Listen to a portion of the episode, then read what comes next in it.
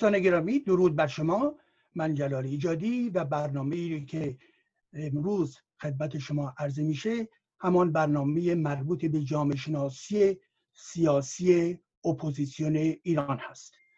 تا به حال سه شماره یا سه برنامه منتشر شده و امروز برنامه چهارم هست و به همین ترتیب برنامه های دیگر نیز در آینده نزدیک عرضه خواهند شد.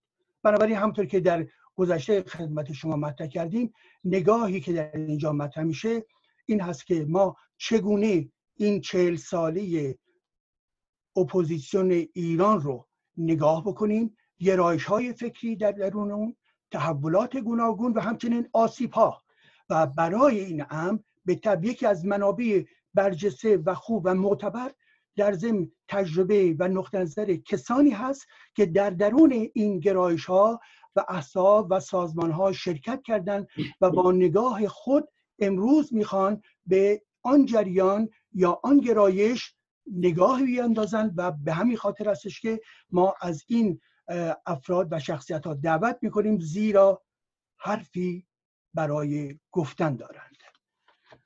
برنامه که امروز می‌بینید با حضور دو شخصیت مهم جنبش سیاسی یا گرایش های سیاسی جامعه ما هست. و این دو شخصیت عزیز یکی از به لحاظ البته سنی من آغاز می‌کنم با جناب اسماعیل نوریالا که معرف حضورتون هستن. ولی در دو کلمه ایشون در سال 1121 متولد شده و در طول زندگی پر تنوع خودش به کارهای ادبی و کارهای سیاسی گوناگون دست زده و به قول خودش می‌گوید نوریالا دارای هویت چندگانه هست. خب در دهه سال 1140 به عنوان یکی از شعرهای مدرن ایران و نیز یکی از چند تن منقدین ادبیات ادبیات ایران شناخته می‌شد. در دهه 50 بیشتر وقت خود رو در مطالعات جامعه شناسی سیاسی و دین صرف کرده و دو سال پس از انقلاب دکترای خود رو در زمینه جامعه شناسی از دانشگاه لندن گرفت و بنابراین در دهه 60 با مهاجرت به لندن به طرح مسائل فرهنگی پرداخت و بالاخره در دهه هفتاد به روی سکولاریزم متمرکز شد و در دهه 90 دست به کار ایجاد تشکلات سکولار دموکرات دست زد. چند کلمه هم در ارتباط با شخصیت برجسته دیگه ای که در اینجا مهمان ما هستن آقای حسن شریعت مداری ایشون در سال 1326 در تبریز متولد شد. رشته تحصیلی ایشون در زمینه فیزیک و حقوق در سطح کارشناسی ارشد بوده و در طول فعالیت زندگی سیاسی ایشون بسیار بسیار با تجربیات گوناگون و فعالیت گوناگون ایشون مشخص میشه و باید گفت بالاخره به عنوان کوتاه برای کوتاه کردن یکی از مؤسسان شورای مدیریت گذار هست و امروز ایشون دبیر کل شورای مدیریت گذار هستند. دوستان عزیز آقایون عزیز خیلی متشکرم به خاطر شرکتتون در این برنامه و بنابراین دوست دارم این نقطه رو مشخص بکنم برای بینندگان. این دو شخصیت که شما در اینجا ببینید اینها به عنوان خودشون و نظرات و بینش خودشون صحبت می‌کنن. هرچند که تعلق دارن به یک جریان به یک گرایش ولی که در اینجا مهمان ما هستن به خاطر نظریات شخصی خودشون در نگاهی که میاندازن به مسائل مربوط به جنبش و اپوزیسیون این چهل سال اخیر. از سال اول آغاز کنم. دلم می‌خواد برای ما و همچنین برای بینندگان بگویید به شکل فشرده نگاهتون در ارتباط با اون لحظه پیدایش و ضرورت تشکیل و نیز هدف جنبش یا جریانی که شما به اون تعلق دارید چند کلمه بر ما توضیح بدید که آیا این متکه بر یک ضرورت تاریخی سیاسی فرهنگی بوده و یا چی؟ لطف بکنید در این زمینه چند نکته به ما اطلاعی بدهید. جناب آقای نوری علای عزیز با شما شروع می‌کنیم ولی به هر حال این ردیف رو باز ما به هم خواهیم زد. بفرمایید عزیز من. می‌کنم. سلام می‌کنم خدمت شما خدمت مهندس شریعت مداری عزیز و بینندگان و شنوندگان این برنامه. فکر می‌کنم منظورتون اینه که من چجوری به سکولاریزم رسیدم دیگه. بله؟ خب بله. قبل از انقلاب کم و بیش آدم اطلاع داشتش که مثلا تاریخ اروپا چه بوده است نمی‌دونم دوران روشنگری اصر رونسانس همه حرفا. ولی به نظر می که ما با انقلاب مشروطه از این مراحل گذشته ایم و وارد یک دوران مدرنی شده ایم که تلاشی هم که روحانیت زمان مشروطیت و بلافاصله بعد از اون کردن برای اینکه قانون اساسی رو که به نظر من مبتنی بر اندیشه دموکراسی سکولار بود رو عوض بکنن و نمی‌دونم اون پنج تا مشتهد مثلا بیان مصوبات مجلس رو نگاه کنند و مذهب شیعه رو چیز بکنن ولی به خاطر رفتار رضاشاه پهلوی به نظر می رسید که ما حل کردیم مسئله رو به یک صورتی و ایران افتاده روی ارز کنم که ریل سکولار دموکراسی به معنی اینکه حکومت از مذهب جدا شده و حالا تا به دموکراسی برسیم به قول پادشاه دوم پهلوی هنوز وقتش نرسیده بود. یعنی می‌خواستند که از مراحلی بگذرن تا اینکه بالاخره ساعت مشی ایشون زنگ بزنه و بگه که حالا وقت دموکراسی رسیده.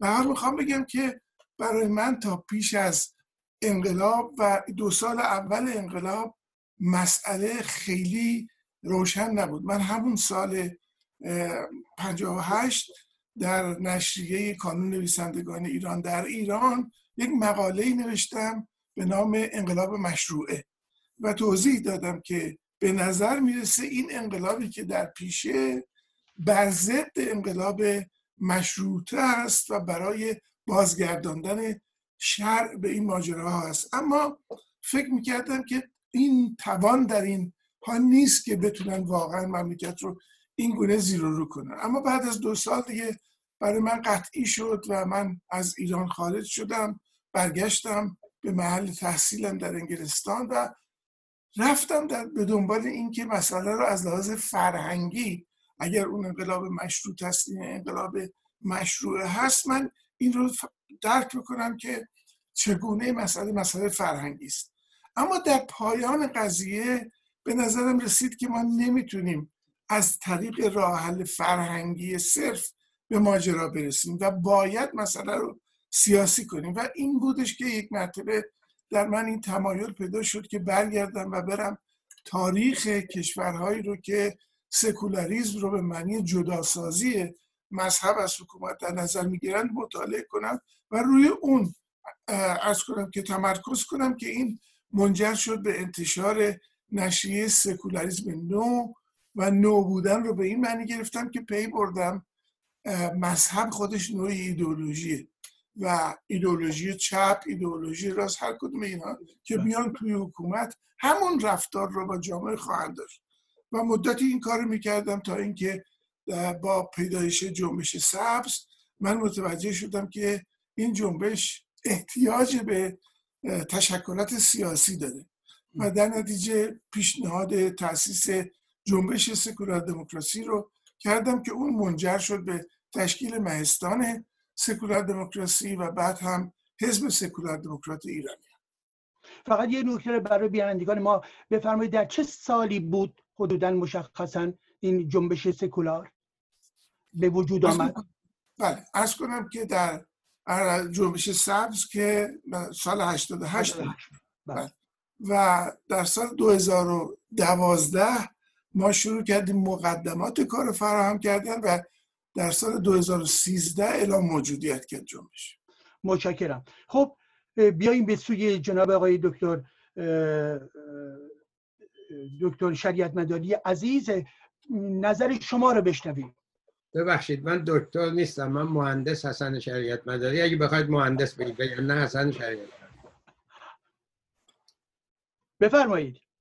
بله با این تصیح ببینید بنده این جدایی نهاد دین از نهاد حکومت رو یا سکولاریسم سیاسی رو در مکتب پدرم بهش علاقمند شدم و بعد از انقلاب سال 1163 بعد از مهاجرت اجباری به آلمان ما گروه جمهوری خواهان ملی رو با ادهی تأسیس کردیم که از اصول اساسیش جدایی نهاد دین از نهاد دولت و از همون موقع هر سه سازمانی که ایجاد کردم یا در ایجادش سهیم بودم یعنی هم جمهوری خواهان ملی ایران هم اتحاد جمهوری خواهان و هم شورای مدیریت گذار در این آخر از اصول اساسیشون جدایی نهاد دین از نهاد حکومت بوده و به این معنا وفاداری خودم رو به سکولاریسم سیاسی همواره حفظ کرد.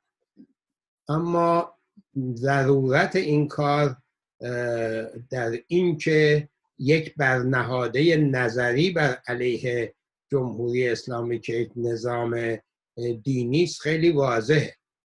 یعنی شما وقتی جدای نهاد دین از نهاد حکومت رو اعلام می کنید از لحاظ نظری یک الترناتیو یا یک برنهاده ای در مقابل نظامی می‌گذارید که امتزاج نهاد دین و به نهاد دولت از شرایط وجودی خودش می‌دونه و براش existential ولی بعد از اینکه نظام جمهوری اسلامی علائم واقعی فروپاشی درش آشکار شد من به این نتیجه رسیدم که فقط یک برنهاده نظری کافی نیست و سازمان های اپوزیسیون هم کافی نیست. برای اینکه سازمان های اپوزیسیون مخاطبشون فقط بخشهایی از جامعه است و یک ایدئولوژی خاصی که برای بخشهایی جذابه و کارشون اینه که افشاگری کنن و تعادل قدرت رو برای جمهوری اسلامی به هم بزنن به نفع اپوزیسیون. ولی در شرایط فروپاشی یک تشکیلاتی لازمه که بگه اینها نه و من. و ما باید بیاییم که اینها بروند. و اون یک آلترناتیو در مقابل ایناست که سکولار باشه معتقد به تمامیت ارضی باشه. در کنار تمامیت ارضی معتقد به یک جنبش ضد تبعیض در همه جهاتش باشه. معتقد به دموکراسی و حقوق بشر هم باشه. و این رو در قامت شورای مدیریت گذار با ای از همفکران هم از جمله آقای نوریالا و دیگران تأسیس کردیم و امروز من دبیر کل اون هستم. خیلی متشکرم به خاطر اینکه هر شما هر کدوم از شما در واقع مسیر فکری خودتون رو و اینکه چرا به سکولاریزم رسیدید و از سکولاریزم باز نقبی زدید یا راهی زدید به فعالیت مشخص سیاسی و بنابراین اون نهادهایی که امروز درش فعالیت دارید. حال با توجه به این همونطور که خودتون هم می‌دانید در جنبش به حال اپوزیسیونی ایران پیوسته در ارتباط با سکولاریزم بحث بوده سکولاریزم لائیسیته و غیره و یکی از ویژگی های این بحث این استش که گفته میشه که سکولاریزم سیاسی و سکولاریزم فلسفی. شما از نظر خودتون چه تفاوتی بین این دو مقوله در نظر می‌گیرید؟ یعنی سکولاریزم سیاسی و سکولاریزم فلسفی و آنچه که در دستور کار خودتون به عنوان یک شخصیت قرار می‌دهید کدوم از این دو مقوله هست؟ ببینید من فکر می‌کنم که سکولاریزم رو می‌شود به صورت یک صفت در جمله به کار برد. و معنیش اینه که این صفت این رو میگه که اون چیزی رو که موصوف قرار گرفته کاری به آسمان ها و مذاهب و غیره نداره بلکه به زمین و ماده و علم مربوط است. مثلا ما می‌تونیم بگیم که پزشکی سکولار. به خاطر اینکه می‌دونیم که پزشکی غیر سکولار هم وجود داره و الان در ایران همین کرونا نشون دادش که چه بلایی می‌تونه سر مردم بیاره. ولی وقتی که میگیم پزشکی سکولار یعنی پزشکی که امورش رو بر اساس کشف علمی و مادی قرار بده. در حالا اگر این رو بیاریم در حوزه سیاست یا در حوزه فلسفه باید این معانی رو هم از هم جدا بکنیم. در حوزه فلسفه وقتی که میگیم که سکولاریزم فلسفی یعنی اینکه نگاه فلسفی انسان به جهان هم باید اون جهانی نباشه این جهانی باشه. و خود به خود کسی که معتقد به سکولاریزم فلسفی هست در مورد وجود خدا در وجود در مورد پیغمبر دین امام و غیره. همه این حرفا موضع می‌گیره و میگه اینا مسائل مادی نیستن. اما وقتی که همین سکولاریزم رو می‌بریم در حوزه سیاست معنیش این میشه که حکومتی که بر اساس سکولاریزم به وجود میاد اگر دموکرات باشه خود به خود باید به آزادی عقاید توجه داشته باشه به نقد عقاید هم توجه داشته باشه. یعنی یه چتری باشه که در زیر اون چتر حتی کسانی که معتقد به مذهب هستن معتقد به ماوراء طبیعه هستن و می‌تونن حرفشون رو بزنن منتقدین اونها هم بتونن حرفشون رو بزنن. بنابراین خط فاصله بین سکولاریزم سیاسی و سکولاریزم فلسفی این است که سکولاریزم فلسفی اساسا منکر اون جنبه الهی و ماوراء طبیعی میشه. در حالی که سیاسی میگه من کاری به این کار ندارم. برید در بیرون در مقابل جامعه افکار خودتون رو مطرح کنید همدیگه رو نقد بکنید. من وارد اون مبحث نمیشم. اما نمی‌گذارم که چه شریعت و چه مکتب ایدولوژیک وارد حکومت بشه. بله شما سوالی کردید که جواب اون رو در چند جمله که الان وقت دارید نمیشه داد. من خیلی مایلم یک بحث فلسفی بگذاریم و با هم بحث کنیم. ولی به عنوان یک سیاستمدار همونطور که آقای نوری الان میگن وظیفه ما جدا نگه داشتن این دو نهاد بدون اینکه اجازه بدیم هیچ نهادی بر اون یکی مسلط بشه. و وظیفه ما آزادی ادیان و آزادی بیدین هاست. ما باید همزیستی اینها رو فراهم کنیم. نه اینکه سعی بکنیم که اینها رو یا مدیریت بکنیم یا هیرارشی درشون بسازیم یا اینها رو مغزوب و مغلوب حکومت آینده قرار بدیم.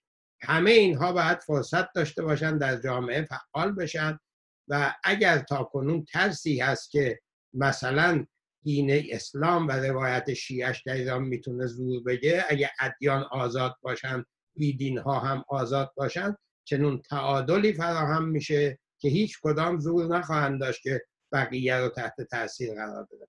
اون چی که ما به عنوان انسان های سیاسی وظیفه داریم فراهم کردن شرایط همزیستی مدرن و مترقی ادیان و منکرین ادیان هست و برابری حقوقی اونها و اینکه حکومت به هیچ کدام از اینها متعین نباشه و دستگاه آموزش و قانونگذاری تحت تاثیر هیچ کدوم از ایدئولوژی ها نباشه. این چیزی است که سکولاریسم مدرن رو در عالم سیاست تعریف می‌کنه. بقیهش به عنوان یک آدم سیاسی نه بحث ماست و نه وظیفه ماست. البته من چون فلسفه هم خواندم بسیار علاقمندم به این بحث ولی اونو باید آقای ایجادی به جای این برایش یک بحث دیگری بگذارد تا من نشان بدم که قضیه به این سادگی ها نیست و با این تقسیم بندی ها به جای نمی‌رسه. حال به عنوان کسانی که بر حال به سوی قدرت سیاسی تمایل و سکولاریسم سیاسی رو در ارتباط با امر قدرت سیاسی دارید مطرح می‌کنید حال این رو بفرمایید آیا در اون حکومت مورد نظر شما آیا نقد دین و مذهب می‌تونه صورت بگیره با آزادی کامل و یا اگر محدودیت هایی هست چگونه این محدودیت ها رو احتمالا باید تعریف کرد؟ بفرمایید. جناب آقای نوری علا بفرمایید. بله، ببینید من فکر می‌کنم که در حوزه سکولاریزم سیاسی که درش ایدئولوژی و مذهب و مکتب از حکومت جدا شدهاند ما دو نهله فکر داریم. یکی اینی که این دوتا از هم جدا باشن همان گونه که آقای مهندس شریعت مداری گفتن.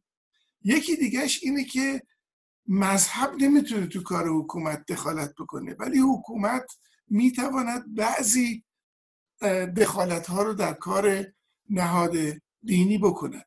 که به نظر من به این میگن سکولاریزم لایک. یعنی اینکه مثلا حکومت آینده ایران آیا می‌خواد سکولاریزم امریکایی داشته باشه یا سکولاریزم مثلا فرانسوی یا مال آتاتورک رو داشته باشه. چون این دوتای آخری دخالت می‌کنن. می‌گویند که مثلا نهاد مذهب نمی‌تواند بعضی کارها رو بکنی این مسئله که من فکر می‌کنم که در مجلس مؤسسان آینده تشکیل خواهد شد یعنی تعیین خواهد شد که آیا واقعا این دوتا وقتی از هم جدا میشن اصلا کاری به کار هم ندارن؟ یا اینکه به علت سابقه هزار ساله ای که مذهب در دخالت در حکومت داشته حکومت ناچار است که یک دخالت هایی رو در امر مذهب بکنن و خب اینا چیزی هستش که من فکر می‌کنم الان موجب تفرقه میشه تا موجب گرد همایی برای رسیدن به یک حکومت سکولار. اما من فکر می‌کنم که در مجلس مؤسسان آینده این یکی از مسائل مهم برای تصمیم گیری است بله البته من سوالی دارم پس از نگاه جناب شریعت مداری مجددا از شما خواهم پرسید. جناب آقای شریعت مداری نگاهتون چیست؟ بنابراین در اون قدرت سیاسی مورد توجه شما مسئله نقد دین و مذهب برحال و یا زمین های دیگه به عنوان از زاویه سکولاریزم فلسفی در سطح جامعه آیا میسره؟ یا باید باشد؟ بله ببینید نه تنها نقد مذهب نقد لامذهبی و نقد مذاهب گوناگون از همدیگه باید باشه. یعنی این نیست که یک انحصار ویژه‌ای لامذهبان دارن که نقد مذهب بکن مذهبیون هم همین امتیاز رو دارن که در یک محیط آزاد نقد لامذهبان را بکنن یا نقد مذاهب دیگر را بکنن. به هر صورت در اون چی که در عالم نظری براش هیچ حدی نیست نقد. و اون چی که حدود نقد رو نشون میده قانونه. این قوانین اساسی ما و قوانین آیندن که اینو مرتب می‌کنن. اما از لحاظ سلیقه شخصی من هیچ مانعی وجود نداره و همه می‌توانند همدیگر رو نقد در مورد صحبت آقای نوری علا حکومت به هر صورت موظف قوه قانونگذاریش قانون بگذاره و حقوق بشر رو هم اجرا کنه.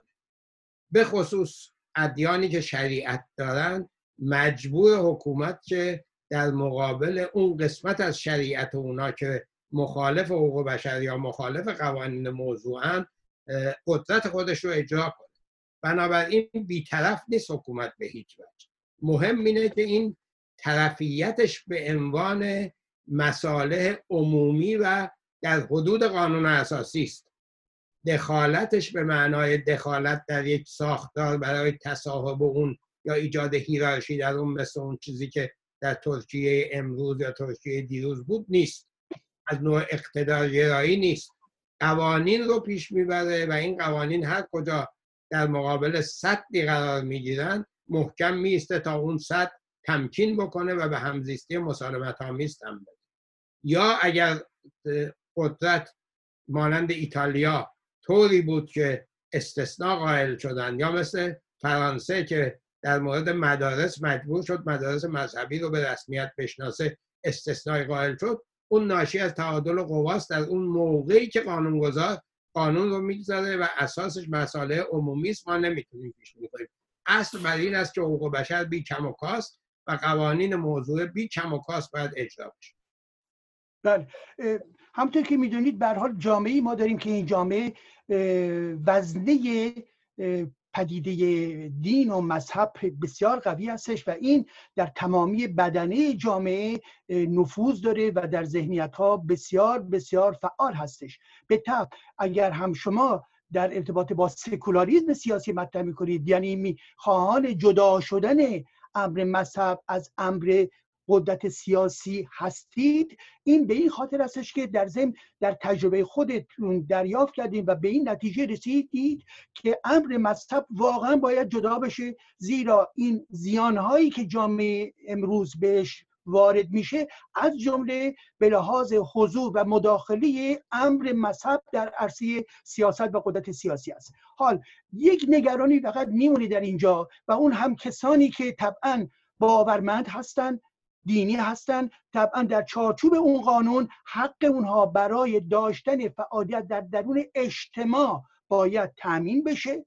در درون اجتماع مانند هر گونه فعالیت نهادهای انجمنی و غیر ولی از سوی دیگه نگرانی از جانب کسانی که لایک هستند کسانی که به خصوص چه بسا ناباور هستند به لحاظ این وزنه قوی مذهب در جامعه خواهان این هستند که قدرت آینده اگر می‌گوید حقوق بشر که شما مطرح کردید یا آزادی آیا فکر می‌کنید که پیوسته می‌تواند به این آزادی که از جمله باید ناباوران کاملا بهش برسن یعنی هر گونه پدیده در جامعه به حال مورد نقد قرار بدن؟ اینها آیا مش... به, به نحوی به لحاظ این قدرتمندی لابی های مذهبی اینها هست نخواهد شد یا محدود نخواهد شد؟ شما چه تضمینی می‌دید که اون حقوق بشر و اون آزادی نظرها و از جمله ناباورها واقعا کاملا رعایت بشود؟ بفرمایید آقای نوری علی عزیز. ببینید شما الان دارید این پرسش رو از یه آدمی می‌کنید که توی یه زیرزمینی توی امریکا گرفته نشسته. و اصلا مسئلهش الان مسئله این قضایا نیستش. من فکر می‌کنم که ما حد اکثر کاری که می‌تونیم بکنیم اینه که زمینه رو برای ایجاد یک قانون اساسی سکولار دموکرات و بعد پیدایش دولت دموکراتیک رو فراهم بکنیم. تا اون موقع هیچ کدوم از کارهای ما که دموکراتیک نیستش و بنابراین باید بر خودمون کنترل داشته باشیم که بدونیم این یک امر موقت جاده سازی برای رسیدن به دولت دموکراتیک و دخالت در این امور نکنیم. ولی چون برنامه امروز ما شما دارید میگید که نظر شخصی باید بگیم نه نظر تشکیلاتی. فکر می‌کنیم مثل یه science fiction داستان تخیلی که این حکومت رفته است و دولت گذار هم تشکیل شده و مجلس مؤسسان هم تشکیل شده بنده انتخاب شدم برم تو مجلس مؤسسان. من اونجا برم در بسیاری از مسائل اولا فکر می‌کنم که به لحاظ ابتنای به اعلامیه حقوق بشر من باید جلوی مذهبی ها رو بگیرم و اصرار بکنم که در قانون اساسی مطالب محدود کننده ای نسبت به تأسیسات مذهبی وجود داشته باشه. یکیشو مثلا به شما بگم به نظر من یکی از مشکلات کار ما وجود فتواهای سیاسی بوده. یعنی یه آیت اللهی اون بالا نشسته و در امر سیاست از طریق صدور فتوای سیاسی دخالت می‌کنه. خب باید اینو جلوشو گرفتیش به نظر در این حال خب مسلمه. شما یک ترازویی دارین که یه برش تازه با این انقلاب حالا بگیریم از انقلاب مشروطه وزن گذاشتید. یه طرفش 1400 سال اون بر قضیه تأسیسات مذهبی بودن. بنابراین حمایت و مواظبت از بخش غیر مذهبی به نظر من از مسائل عمده است که دولت سکولار دموکرات باش روبروست و باید در اون زمینه تمهیداتی داشته باشه که بتونه حفظ بکنه از تعرض یه چیزی که در جامعه ریشه های تاریخی داره. خیلی متشکر روشن نظر شما. جناب آقای شهید مداری عزیز نظر شما رو بشنوید بله ببینید اروپا هم که از قرون وسطا آزاد شد و رونسانس در اینجا صورت گرفت و حکومت های مدرن آمدند از 400 و خورده ای سال حکومت مذهبی بیرون می اومد و مذهب مرکز زندگانی مردم و ولی با این وجود روح زمانه اون که هگل میگه در جهتی بود که شانسی برای تجدید اقتدار مذهب نبود. شما اکنون از یک رونسانسی میگذرید که چهل سال طول کشیده و روحانیت و مذهب نتیجه دخالتشون رو در سیاست به جایی رسوندن که کودنترین افراد این جامعه هم فهمیده که قضیه از چه قراره و اغلبشون نادمند از اشتباهی که سال 1357 کردن و آقای خمینی رو به قدرت رسوندن و حکومت مذهبی انتخاب کردن. بنابراین ما در یک زمینه پاسیو نسبت به قدرت مذهبی حکومت دموکراتیک آینده رو تشکیل دو بهترین راه آزادسازی بقیه نیروهای مذهبی بر علیه ناس با به وسیله که ما مذهب رسمی در قانون اساسی نداشته باشیم و همه مذاهب شرایط به خصوص داشته باشن 60 درصد جامعه ایران یا 45 درصد جامعه ایران به تعبیری مذاهب دیگری هستند. سرشماری دقیقی وجود نداره. و اگر اینها از امتیازات و قدرت کافی برخوردار باشن و اگر فکر کنیم که این بخشی که زندگانی خودش رو با مذهب تعریف نمی‌کنه تا اگر مذهبی باشه و بخش سکولار جامعه است اینها هم 20 25 درصد باشن اون وقت شانس زیادی برای یک انحصار در دست فقهای شیعی نمیم مضافن که شما آموزش و فرهنگ رو از, از انحصار روحانیت در میارید و آموزش رو سکولار می‌کنید. برای اینکه تنها حوزه ای که نمیشه دیوار کشید هیچ قانونی نمی‌تونه دیوار بکشه حوزه فرهنگه. شما فرهنگ اگر فرهنگ مذهبی شیعی اسنا اشری باشه از کوزه همان برون تراوت که در ما احتیاج به یک مولتی کالچریسم در ایران داریم و یک چند فرهنگی و چند صدایی داریم. اینا آموزش فراهم می‌کنه و آموزش باید سکولار باشه. قضاوت و دستگاه قضا هم باید سکولار باشه. اینها چیزهایی است که علاوه بر دستگاه تقنین اینها پیش شرطه. اگر اینها نباشه دموکراسی معنی نداره. اگر همه اینا فراهم شد و بعد باز هم اونا فرادستی داشتن معنیش اینه که دموکراسی تو ایران پایش ضعیفه. و وقتی پایش ضعیفه هر کاری کنی نتوان... نخواهد توانست مقاومت کنه. ما باید دموکراسی رو بسازیم و طوری بازی بود بود با مردم انجام بشه که پایگاه دموکراسی در مملکت قوی باشه. تغییرات فرهنگی رو در زمانی که زمان حزیز روحانیته برخلاف جنبش مشروطه که در زمانی که زمان حزیز روحانیت بود اشتباهات بزرگی که شد تبدیل کرد به یک بازگشتی که دوباره به دوران تقویت روحانیت منجر شد. این بار در دوران حزیز روحانیت باید فرهنگ سالمی که هر کسی رو بر جای خودش بنشاند. من به هیچ وجه نمیگم بر علیه دین یا بر علیه ادیان دیگه یا بر علیه بیدین ها تبلیغات بشه. من میگم که باید فرهنگ سکولار باشه و آموزش باید سکولار باشه و اون نسلی رو تربیت می‌کنه که بلد هر چیز رو در جای خودش قرار بده و به هیچ کدوم این میدان رو نده که اون رو منیپولیت بکنن یا مغز اون رو یک طرفه بکنن و مغزشویی بکنن. من خوشبینم و فکر می‌کنم که ما هم مانند رنسانس اروپا در چنین دوره تاریخی هستیم بسیار خوب. بنابراین دلم می‌خواد که با توجه به این نکاتی که مطرح کردید هم در نوعی مداخلگری دولت آینده هست نوعی در واقع وظیفه اون دولت سکولار خواهد بود که در زمینه فرهنگ سازی که کاری هستش که از امروز آغاز شده البته و خود شما بیان این فرهنگ جدید در درون اپوزیسیون هستید منظور من سکولاریزمه. ولی در ارتباط با اون رسالت بعدی این حکومت هم از فرهنگ سازی مطرح صحبت می‌کنید و نوعی مداخله کردن در امر آموزش. حال جناب آقای شریعت مداری در پیرو به همین صحبت هایی که مطرح کردید دلم می‌خواد از شما بشنوم و بعد میرم به سراغ آقای نوریالا شما در ارتباط با مسائلی مانند حوزه ها در ایران و قدرتی که حوزه ها دارند.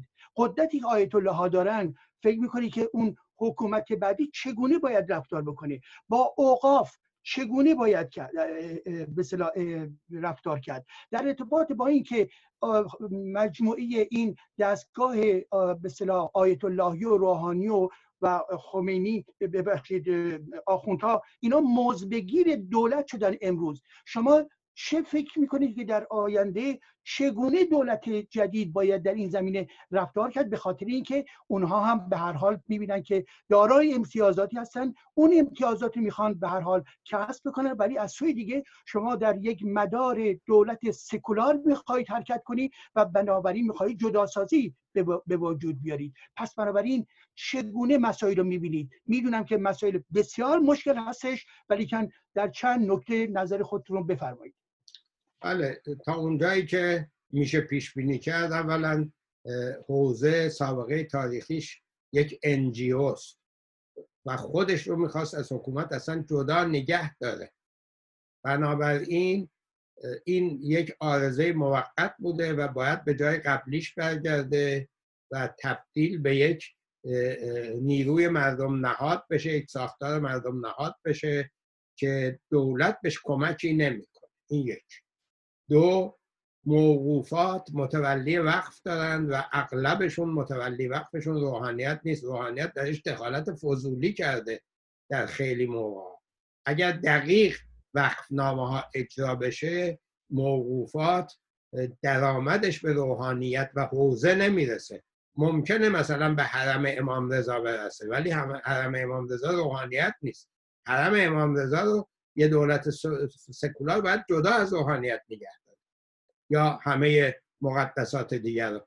به همین وسیله سنی ها هم یک چنین جاهایی دارن مسیحی ها هم دارن اونها هم باید بتونن موقوفات خودشون رو خرج کارهایی بکنن که باید بکنن. و اینها در حقیقت نباید منبع درآمد روحانیت بشه. روحانیت نسبت به خمس و زکاتی که می‌گیره باید مالیات بده.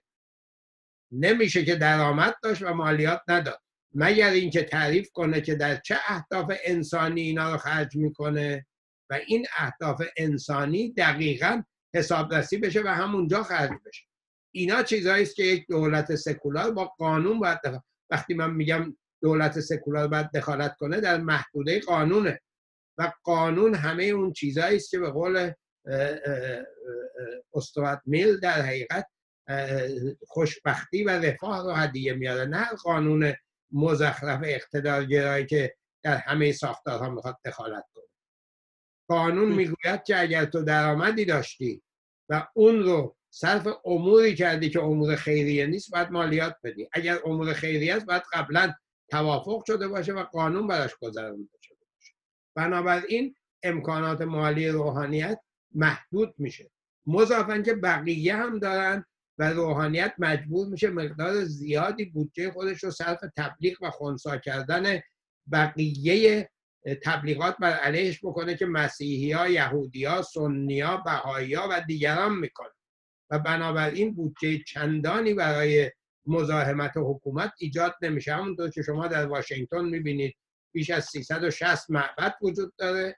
همشون هم درآمد مالی دارن ولی هیچ کدومشون هم جرأت نمی‌کنن که در امر جامعه فرهنگ و حکومت دخالت چندانی بکنن. یا حداقل دخالت مخلی بکنن. بنابراین من فکر می‌کنم که ما راههایی برای این کنترل وجود داره. قبول دارم که بسیار سخته. قبول دارم که ما هنوز چنین جامعه نیستیم ولی جهت حرکت ما روشن بسیار خوب. خیلی متشکرم. جناب آقای نوری الله در ارتباط با این مبحث بسیار سنگین. نظر شما را بشنوین از جمله در زمینه مسائلی که مربوط به قوانین جزایی و مدنی ایران هست که بسیار بسیار ملهم از به دین اسلام و مسئله فقهی هستش. شما بفرمایید نقطه نظراتتون در این زمینه. ببینید من فکر می‌کنم که چون انرژی اصلی اپوزیسیون حتی اپوزیسیون سکولار دموکرات در طی این سالها صرف این شده که چگونه این حکومت رو بر بیاندازیم مبحث این که پس از این چی می‌خوایم جاش بذاریم هنوز کاملا کوچه پس کوچه هاش روشن نشده بله. هنوز اینکه ما در طول از هخامنشیان تا به حال با روحانیت چیکار کردیم هنوز به آگاهی ما نرسیده ازش درس نگرفتیم در نتیجه ما داریم فقط نظرات خیلی شخصی خودمون رو مطرح می‌کنیم. من فکر می‌کنم که من در این مورد البته بسیار نوشتم لاقل شاید ده تا مقاله مفصل در این قضیه دارم که راه حل ایرانی مربوط به روحانیت اتفاقا این بوده که روحانیت رو تبدیل بکنن به حقوق بگیر حکومت و از این طریق مهارش بکنن و نگذارن که برای خودش عمل بکنه. و این در واقع سابقه چندانی ندارد که روحانیت از لحاظ مالی و این حرفها مستقل بشه و بتونه در مقابل حکومت ایسته این سابقه مثلا از نادرشاه به اینور رو در تاریخ ما داریم. بنابراین اینها همه مسائلیه که به نظر من باید روش کار بشه و وقتی که میریم به سوی تشکیل مجلس مؤسسان با دانش و آگاهی و اطلاع بیشتر راجع به مسائل اقدام. بسیار خوب. هست بنابراین وظیفه شما سنگین هست برای آینده و تمام پیچ و خمهایی که این دولت در آینده باید داشته باشه و از جمله برای تدارک این جداسازی گفتنش بسیار ساده است و امروز ما از اون مرحله بسیار دور هستیم حالا به هر حال امیدواریم که هرچه کوتاهتر بشه این فاصله ولی که به طور عملی و در کردار مشخص و سیاست هایی که باید اون دولت بریزه این مسائل مسائل بسیار بسیار مهمی هستش که باید در نظر گرفت. حال برگردم به نکته دیگه ای که به نفی در صحبت های شما مطرح بود. راجع به برحال تاریخ ایران صحبت می کردید و اینکه به حال دلمون می‌خواد که اگر امروز راجع به سکولاری صحبت می‌کنیم آیا در تاریخ معاصر ما شخصیت هایی گرایش هایی جریان هایی بودن که این امر رو با خودشون به نفی رهم می‌کردن؟ که ما نشون بدیم که فقط الان نیست که داریم صحبت می‌کنیم یا در ارتباط با ده سال اخیری که راجع به این مطالب نوشته میشه. آیا جلوه های از این سکولاریزم رو شما می‌بینید در تاریخ معاصر ما در جلد شخصیت ها و حتی در درون اپوزیسیونی که تا به حال زندگی کرده؟ بفرمایید. آقای شریعت مداری عزیز. بله من فکر می‌کنم که سکولاریسم یک پس کاملا نوعی است و نتیجه تجربه منفی ما با جمهوری اسلامی اون که قبلا بود ناسیونالیسم بود ناسیونالیسم باستانگرا که روشنفکران ما دو دسته شده بودن. بخشی به 2500 سال پیش می‌خواستن برگردن بخشی به 1400 سال پیش. و دعوا بین اینا بود. گروه برلن که رضاشاه مولود اونهاست نه مخلوق نه اونها رو به وجود آورده دایه این داشت که خوشبختی ایران در این هستش که گذشته باستانی خود رو احیا کنه و راه حل غلبه بر اسلام رو احیاء دین قبلی می‌دید و شکوه شاهنشاهی ایران. چیزی رو هم که ازش الهام گرفته بود دوره اومانیسم اروپایی بعد از رنسانس بود و دوره یونانی گرایی و هلنیسمی که در اروپا به وجود اومد و توانست در مقابل قدرت کلیسا قدرت باستانی روم و یونان رو بر بنشاند و به وسیله اون و عوض کردن اسطوره ها و عوض کردن آموزه ها در حقیقت کلیسا رو دور بزنه خب درست همون رو هم تجدید کردن. در اروپا ابسولوت مونارشن یا شاهان اقتدارگرای نوین به وجود اومدن. مانند پتر کبیر در روسیه مانند لوتویک در فرانسه مانند خانواده استوات در انگلیس که اینها با کلیسا مخالف بودن. میبخشید جناب شریعت مداری آیا این جنبه ها و شخصت های تاریخی که شما میگید در تاریخ ایران معاصر نیست؟ چرا؟ کاملا بوده ما ما رضا شاه رو که داریم یا آتاتورک رو که در ترکیه داریم درست همون شاهان اقتدارگرایی بودن که با مذهب مخالف بودن درست این اروپا برای اینکه مذهب ضعیف شده بود و دیگه احتیاجی بهش نداشتن. قبلا شاهان در اتحاد با مذهب همونطور که محمد رضا شاه پهلوی هم این کار کرد می‌کردن. ولی رضا شاه مذهب ضعیفی رو که در حقیقت ضربات مهلکی از انقلاب مشروطه خورده بود در جلو داشت و اونها رو تونست خوب مهار کنه. و از طرف دیگه به علم توجه می‌کردن به نوآوری به مدنیت توجه می‌کردن ولی با دموکراسی سازگاری نداشت. یک چنین دوره تو ایران هم تجربه شد و ما الان این به معنی تخته رضاشاه نیست. رضاشاه از معماران مدرن ماست همونطور که شاهان اقتدارگرای اروپا از معماران مدرن اروپا هستند. اون که من میگم دوره گذشته. بله. دوره دوره است که مذهب حکومت خودشو کرده بود یه بار دیگه اومد شکست خورد. اقتدارگرایی نوین و مدرن هم آمد و شکست خورد. هیچ کدام از این دو روایت در ایران پایان نموند. سکولاریسم مدرن که با دموکراسی سر و کار داره و دو شاخ داره. یکی عدم دخالت مذهب هست در ساختار حکومت و هر ایدئولوژی دیگه. یکی عدم دخالت شخص اول غیر منتخب اگر وجود داشته باشه در ساختار حکومت. بله. این دوتا دوبال سکولاریسم مدرن و ما به این معنی ما شخصیت سکولار نداشتیم ولی شخصیت اقتدارگرایی که روحانیت شیعه رو به چالش کشیده داشتیم و اون رضا بوده و نقشم مثبت بله. جناب آقای نوری علای عزیز شما نگاهتون در این زمینه چیست؟ در بنابراین تاریخ ایران معاصر چه روندها و چه شخصیت هایی که هرچند با خودشون چه بسا تناقض ها و تضادهایی رو هم هم می‌کردند؟ ببینید این کلمه معاصر که فرمودید یه مقدار دست من بست. برای اینکه من بر... من بر... من برخلاف آقای مهندس شریعت مداری معتقدم که اصلا ایرانی ها مخترع سکولاریزم بودن.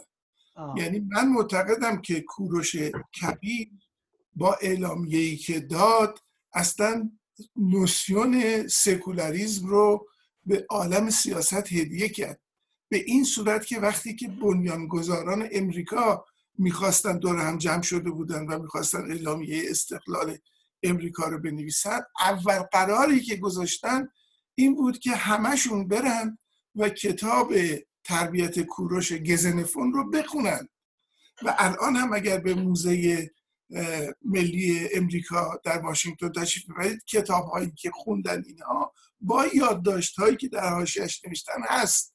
یعنی اینها تشخیص داده بودند که راه حل آزادی در یک جامعه این است که چگونه می شود مذهب رسمی نداشت و چگونه می توان آزادی رو برای همه مذاهب مقرر کرد. بنابراین من اعتقادم بر اینه که از روز اول ایرانیا گرفتاری دخالت روحانیت رو داشتن و تمهیدات مختلفی رو به کار بردن. مثلا در دوران سلجوقیان همین اتفاقی که در فقه شیعه گفته میشه به نام انصداد باب اجتهاد یعنی که دو, دو روحانیت رو بچینن که حق نداشته باشه مجتهد باشه و فتوای اجتهادی بده. خب این یه اقدام سکولار به نظر من. بله، بله. بعد همینطور که بیان جلو مثلا نادرشاه وقتی که می‌گوید فقه جعفری در کنار چهار تا فقه سنی می‌شود قبولش کرد و مذاهب مختلف آزاد هستن که صحبت بکنن خب داره سکولار صحبت می‌کنه. چه برسه به آباء ارز کنم که مشروطیت به خصوص اون بخشی که به نظر من عملا از حوزه تشیع خارج شده بودن چه بابیت چه باهاییت. اینها همه دنبال این بودن که چگونه می شود مسئله سکولار دموکراسی رو در اون نوسیون های اون موقع خودشون اعمال کرد. بنابراین من فکر می‌کنم که ایران همواره با این مشکل روبرو بوده. همواره هم ارز کنم که راه حل های مختلفی رو پیدا کرده.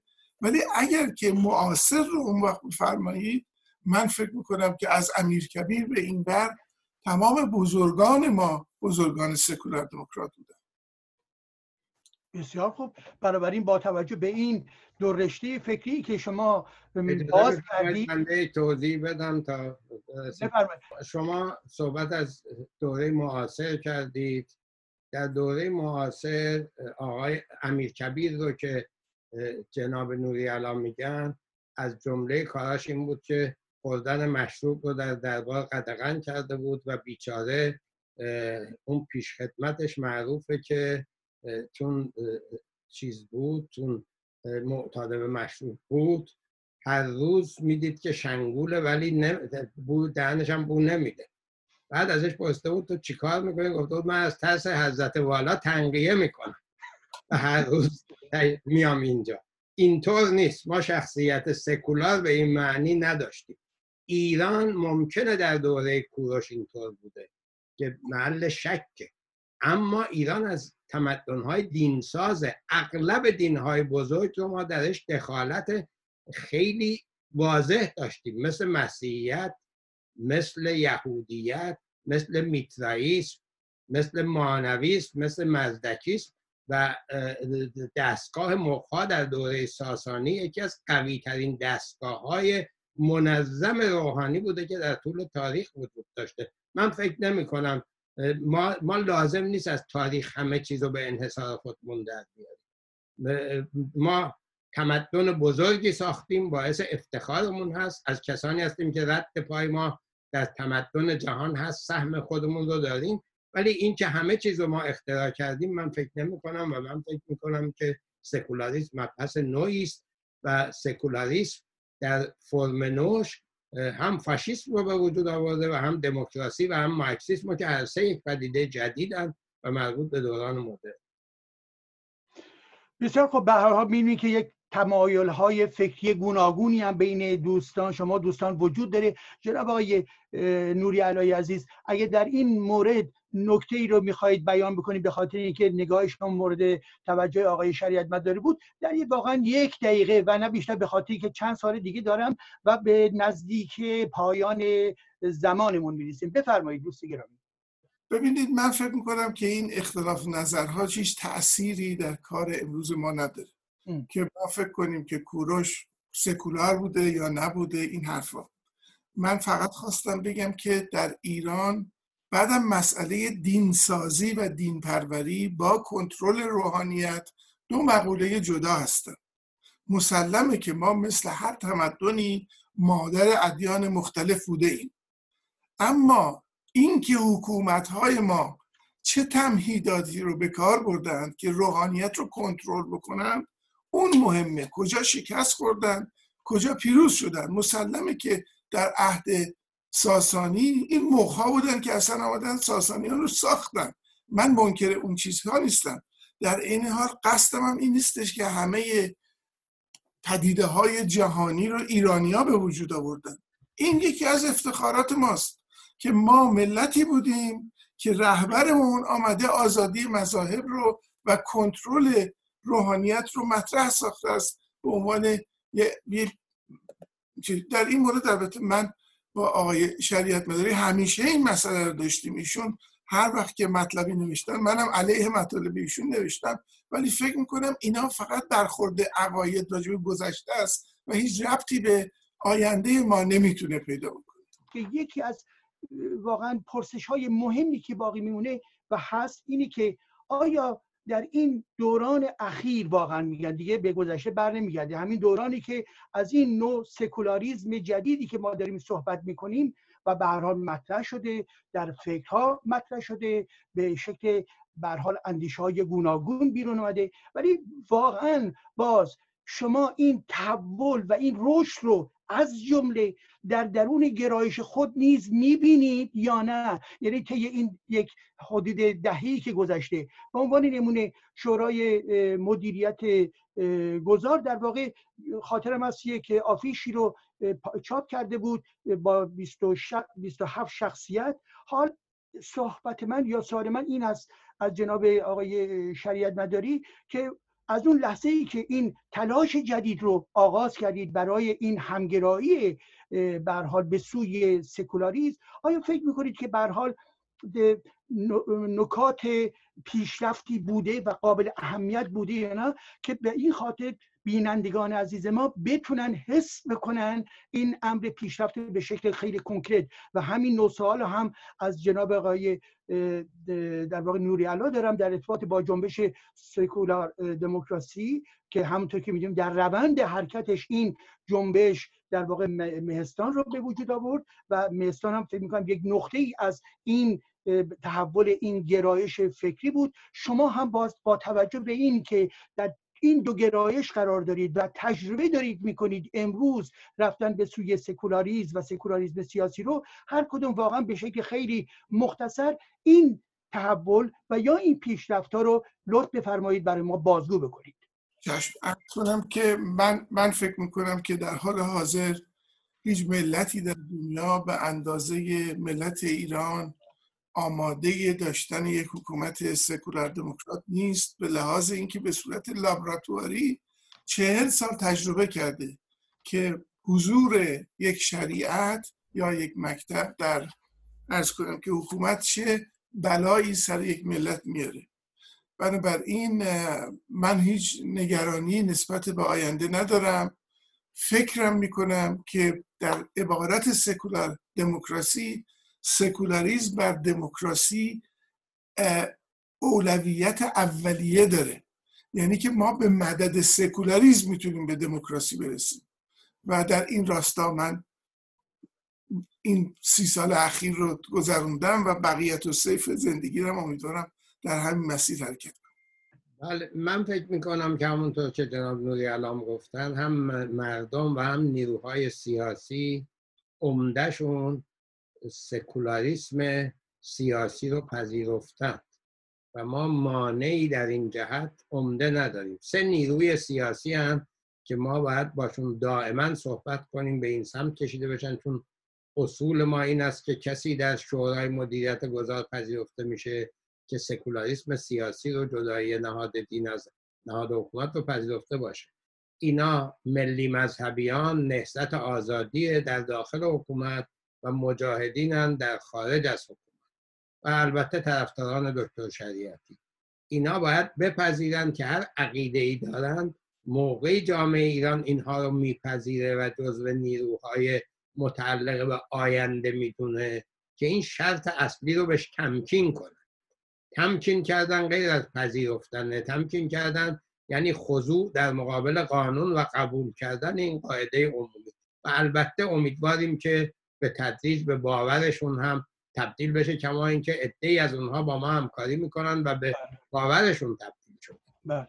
فکر می‌کنیم بقیه هم به تدریج به این سمت کشیده خواهند شد ولی خب در تقدم و تأخر این دو این دوتا لازم و ملزوم همند برای اینکه سکولاریسم ازش فاشیسم و کمونیسم هم زاده شده بله. و فقط اینطور نیست که از سکولاریسم دموکراسی در اومده بنابراین بله.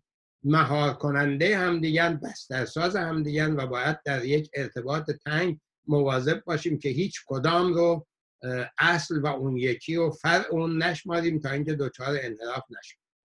متشکرم. بنابراین ما این پیامی رو از شما می‌گیریم و یا می‌فهمیم که برها نگاه شما این استش که سکولاریزم به معنای جدیدش و به معنای دموکراتیکش در حال رشد هست در سالهای اخیر و دارای یک آینده بسیار خوبی می‌تونه باشه با توجه به نیازهای عمیق جامعه ما و اینکه بیش از پیش شخصیت ها انسان های گوناگونی هستند که به سوی در واقع این آرمان سکولاریزم سیاسی کشیده میشن و این بیان همون دورنمایی هستش که فکر می‌کنم نسل های گوناگونی که امروز در ایران ما هستند به اون بیش از پیش توجه می‌کنن به خاطر اینکه ما اگر از این سیستم جمهوری اسلامی باید بیرون برویم که حتما باید بیرون برویم اون نشانی که در برابر ما هست ما رو باید بیش از پیش به سوی سکولاریزم بکشونه. هرچند که خود امر سکولاریزم سیاسی خود یک چالش بزرگی هست هم از نظر سیاسی هم از نظر در واقع کرداری و اون راهکردهای عملی که باید در نظر گرفته باشه. دوستان گرامی توضیح بدم. یادم ملی مذهبی ها البته در سطح آین نامه ها و اساسنامه های خودشون جدای نهاد دین از نهاد حکومت رو پذیرفتن. بله. اغلبشون حتی بله بله منم شنیدم و البته گفتن که خود این هم چه بسا احتیاج به یک آزمایش متقابل داره که بتونیم اعتماد سازی داشته باشیم و واقعا ببینیم که این پروژه بین همه مورد توجه هست آنچنان که شما درک می‌کنید یا دیگران درک می‌کنید بنابراین راه ما راه سکولار سکولاریزم سیاسی است و خیلی تشکر می‌کنم از حضورتون در این برنامه چه بسا در نوبت دیگه مجددا به سوی شما عزیزان بیاییم. همیشه موفق و پیروز باشید.